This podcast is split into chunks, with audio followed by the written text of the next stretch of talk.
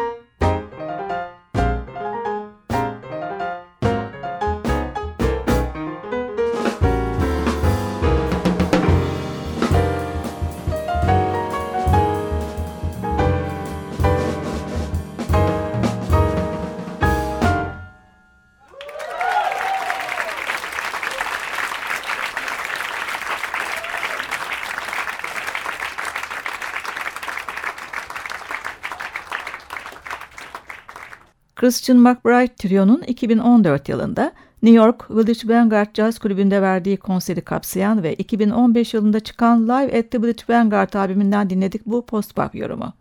Gitarcı Wes Montgomery'nin bestesiydi. Fright Piece. Albümden son olarak güzel bir vals dinliyoruz. Saint Dune.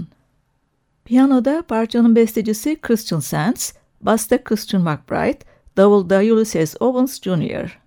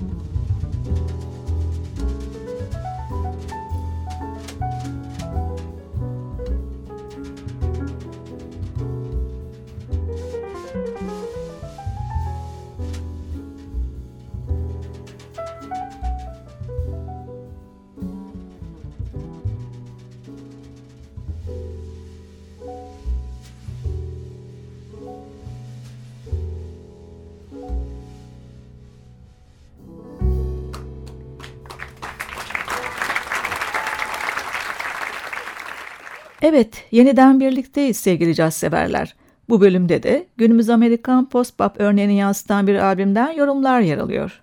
Albüm bu kez beyaz bir virtüöz basçıya, Brian Bromberg'e ait. 2016 yılında çıkan Full Circle albümünde yalnızca akustik bas çalmıyor. Yanı sıra onu piccolo bas ve davulda da duyuyoruz. Önce piyanist Mitch Foreman ve tenor saksafoncu Bob Shepard'la albüme adını veren bestesini seslendiriyor.